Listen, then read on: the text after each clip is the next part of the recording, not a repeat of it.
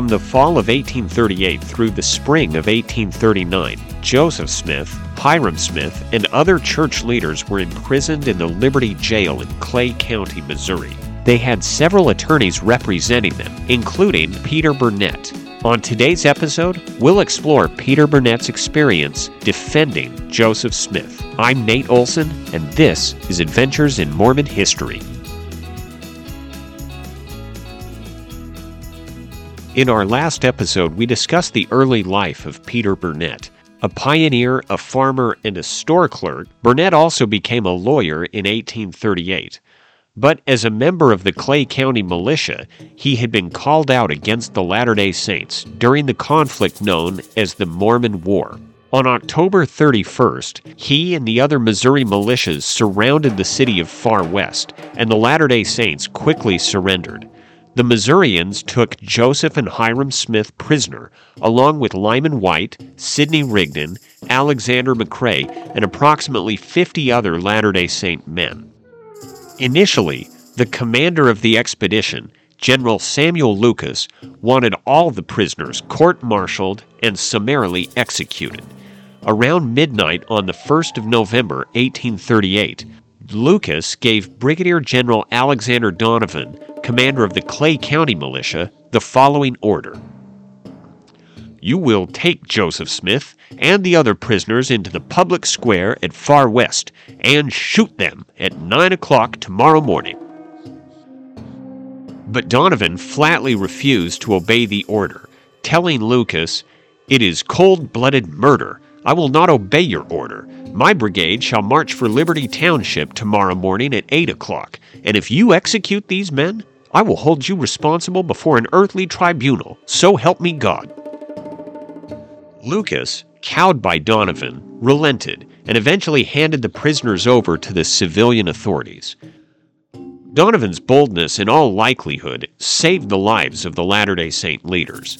But Doniphan was not the only one standing up for the rule of law.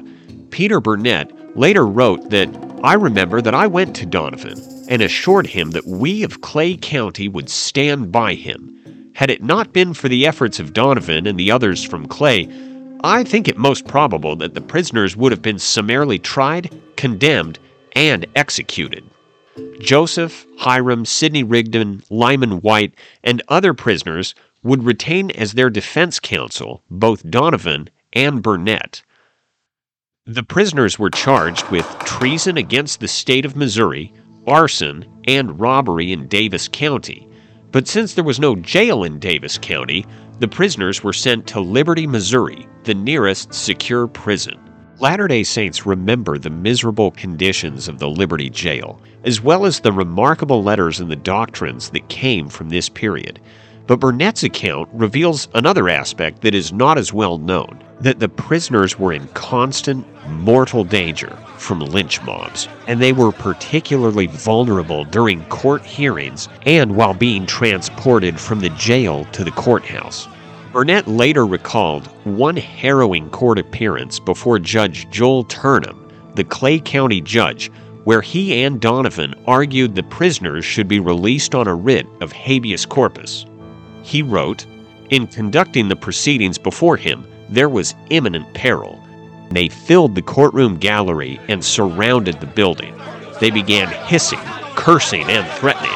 Burnett wrote of that hearing We apprehended that we should be mobbed, the prisoners forcibly seized, and, most probably, hung. But Doniphan and Burnett refused to back down and these two country lawyers, scratching out a living in a lawless frontier, again took a stand for the rule of law. Burnett wrote, All of us were intensely opposed to mobs, as destructive of all legitimate governments, and as the worst form of irresponsible tyranny. We therefore determined inflexibly to do our duty to our clients at all hazard, and to sell our lives as dearly as possible if necessary we rose above all fear and felt impressed with the idea that we had a sublime and perilous but sacred duty to perform. Surrounded as they were by an angry crowd that could turn murderous at any moment, they did have a friend, Burnett believed, in Judge Turnham. He wrote that Judge Turnham was not a lawyer, but had been in public life a good deal and was a man of most excellent sense, very just, fearless, firm, and unflinching in the discharge of his duties. We knew well his moral nerve, and that he would do whatever he determined to do in defiance of all opposition. Besides Judge Turnham, Burnett and Doniphan did have a few friends with them that they could count on. Both Burnett and his friends went into the courthouse with loaded weapons as a precaution against mob violence. Burnett wrote, We armed ourselves and had a circle of brave and faithful friends armed around us, and it being cold weather, the proceedings were conducted in one of the smaller rooms in the second story of the courthouse in Liberty. Only a, a limited number, say a hundred persons, could witness the proceedings. I made the opening speech and was replied to by the district attorney, and Doniphan made the closing argument. Before he rose to speak, or just as he rose, I whispered to him, Doniphan, let yourself out, my good fellow. I will kill the first man that attacks you. And he did let himself out in one of the most eloquent and withering speeches I have ever heard. The maddened crowd foamed and gnashed their teeth, but only to make him more and more intrepid. He faced the terrible storm with the most noble courage. All the time I sat within six feet of him, with my hand upon my pistol, calmly determined to do as I had promised him. Later on, when the March term of the District Court of Daviess County began in 1839, the sheriff of Clay County moved the prisoners under a strong guard from the jail in Liberty to Daviess County to be present at the impaneling of the grand jury. Now, this was another high risk move because the people of Daviess County could, at any moment, attack the sheriff, the deputies, seize the prisoners, and lynch them. Burnett later wrote it was apprehended that the prisoners would be mobbed by the irritated people of Daviess, and the sheriff of Clay was determined to protect his prisoners if he could. Mr. Reese and myself went to Daviess County as their counsel. The courthouse at the county seat had been burned the fall before by Lyman Wight's expedition, and so the court was held in a rough log schoolhouse, about 25 feet square. The people of the county collected in crowds and were so incensed that we anticipated violence toward the prisoners. In the daytime, the court sat in this house, the prisoners being seated on a bench in one corner of the room, and they were kept under guard during the night. In the end of the room farthest from the fireplace, there was a bed in which the counsel for the prisoners slept. The floor was almost always covered with mud. The prisoners arrived on Saturday evening, and the court opened on the following Monday. Now, the prisoners were fully aware of their extreme danger. As I slept in the room, I had an opportunity to see much of what passed. The prisoners did not sleep any for several nights. Their situation was too perilous to admit of repose. Burnett recalled that Joseph Smith and Lyman Wight did their best to pass the time and show appreciation to the guards, who were charged with keeping them from being lynched. Smith and Wight talked almost incessantly. Smith would send someone for a bottle of whiskey, and while he kept sober himself, Lyman Wight would become pretty well drunk and would kindly invite the guards of Daviess County to drink with him, which invitation was cordially accepted. Burnett overheard much of the conversations between the prisoners and the guards. He later wrote Some of the guards had been in the combats between the Mormons and the people of Daviess County. The subject of incessant conversation between Wight and these men was the late difficulties, which they discussed with uh, a great good nature and frankness. Wight would laughingly say, At such a place, you whipped us, but at another place, we whipped you. Smith was not in any of the combats, so far as I remember. The guard placed over the prisoners in Daviess did not abuse them, but protected them from the crowd. Burnett recalled that many of the citizens of Daviess County came to see the famous prisoners, and these visits would go long into the night. Burnett wrote, Among others, I remember two preachers who had some theological arguments with Smith and he invariably silenced them sooner or later. Being unacquainted with the grounds Smith would take, they were not prepared to answer his positions, while Smith himself foresaw the objections they would raise against his theories and was prepared accordingly. The men of Daviess County also found ways of passing the time, and they had a favorite hobby fighting. Burnett described these fights as severe tests of manhood and perseverance, and the cause of these fights wasn't hatred, but only love of fame. And the rough people of Daviess County wanted to match their best fighter against Joseph Smith. Burnett wrote, Joseph Smith Jr. was a very stout, athletic man and was a skillful wrestler. Now, this was known to the men of Daviess County, and some of them proposed to Smith that he should wrestle one of their own men.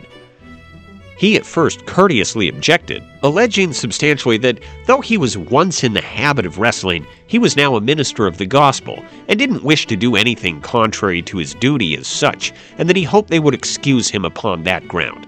Now they kindly replied that they did not desire him to do anything contrary to his calling, and that they would not bet any money.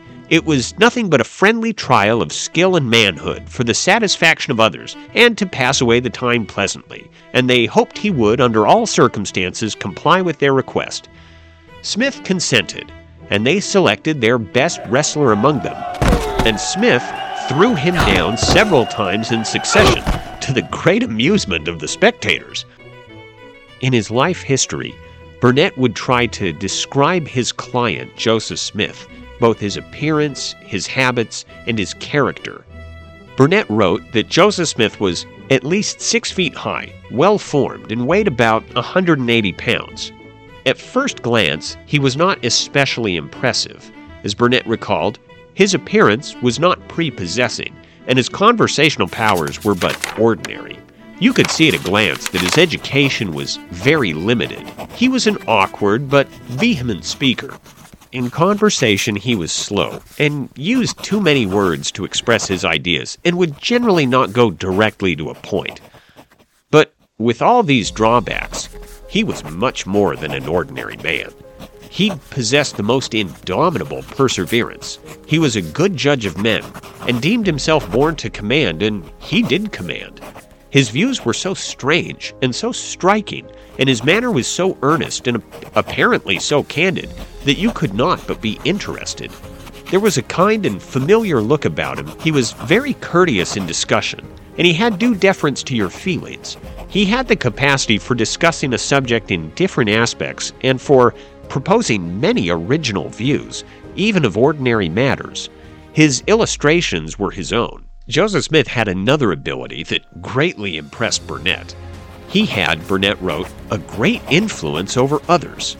As an evidence of this, I will state that on Thursday, just before I left to return to Liberty, I saw him out among the crowd, conversing freely with everyone, and seeming to be perfectly at ease. In the short space of five days, he had managed so to mollify his enemies so that he could go unprotected among them without the slightest danger. The grand jury found true bills of indictment against the prisoners, Burnett recalled, and so they applied to the court for a change of venue to another place where the prisoners could have a fair trial. Ultimately, the court changed the venue to Boone County and committed the prisoners to the sheriff of Daviess County, with instructions to convey him to the proper place. But, as Burnett wrote, the prisoners escaped on the way and safely arrived in the state of Illinois. Thus ended the Mormon troubles in Missouri.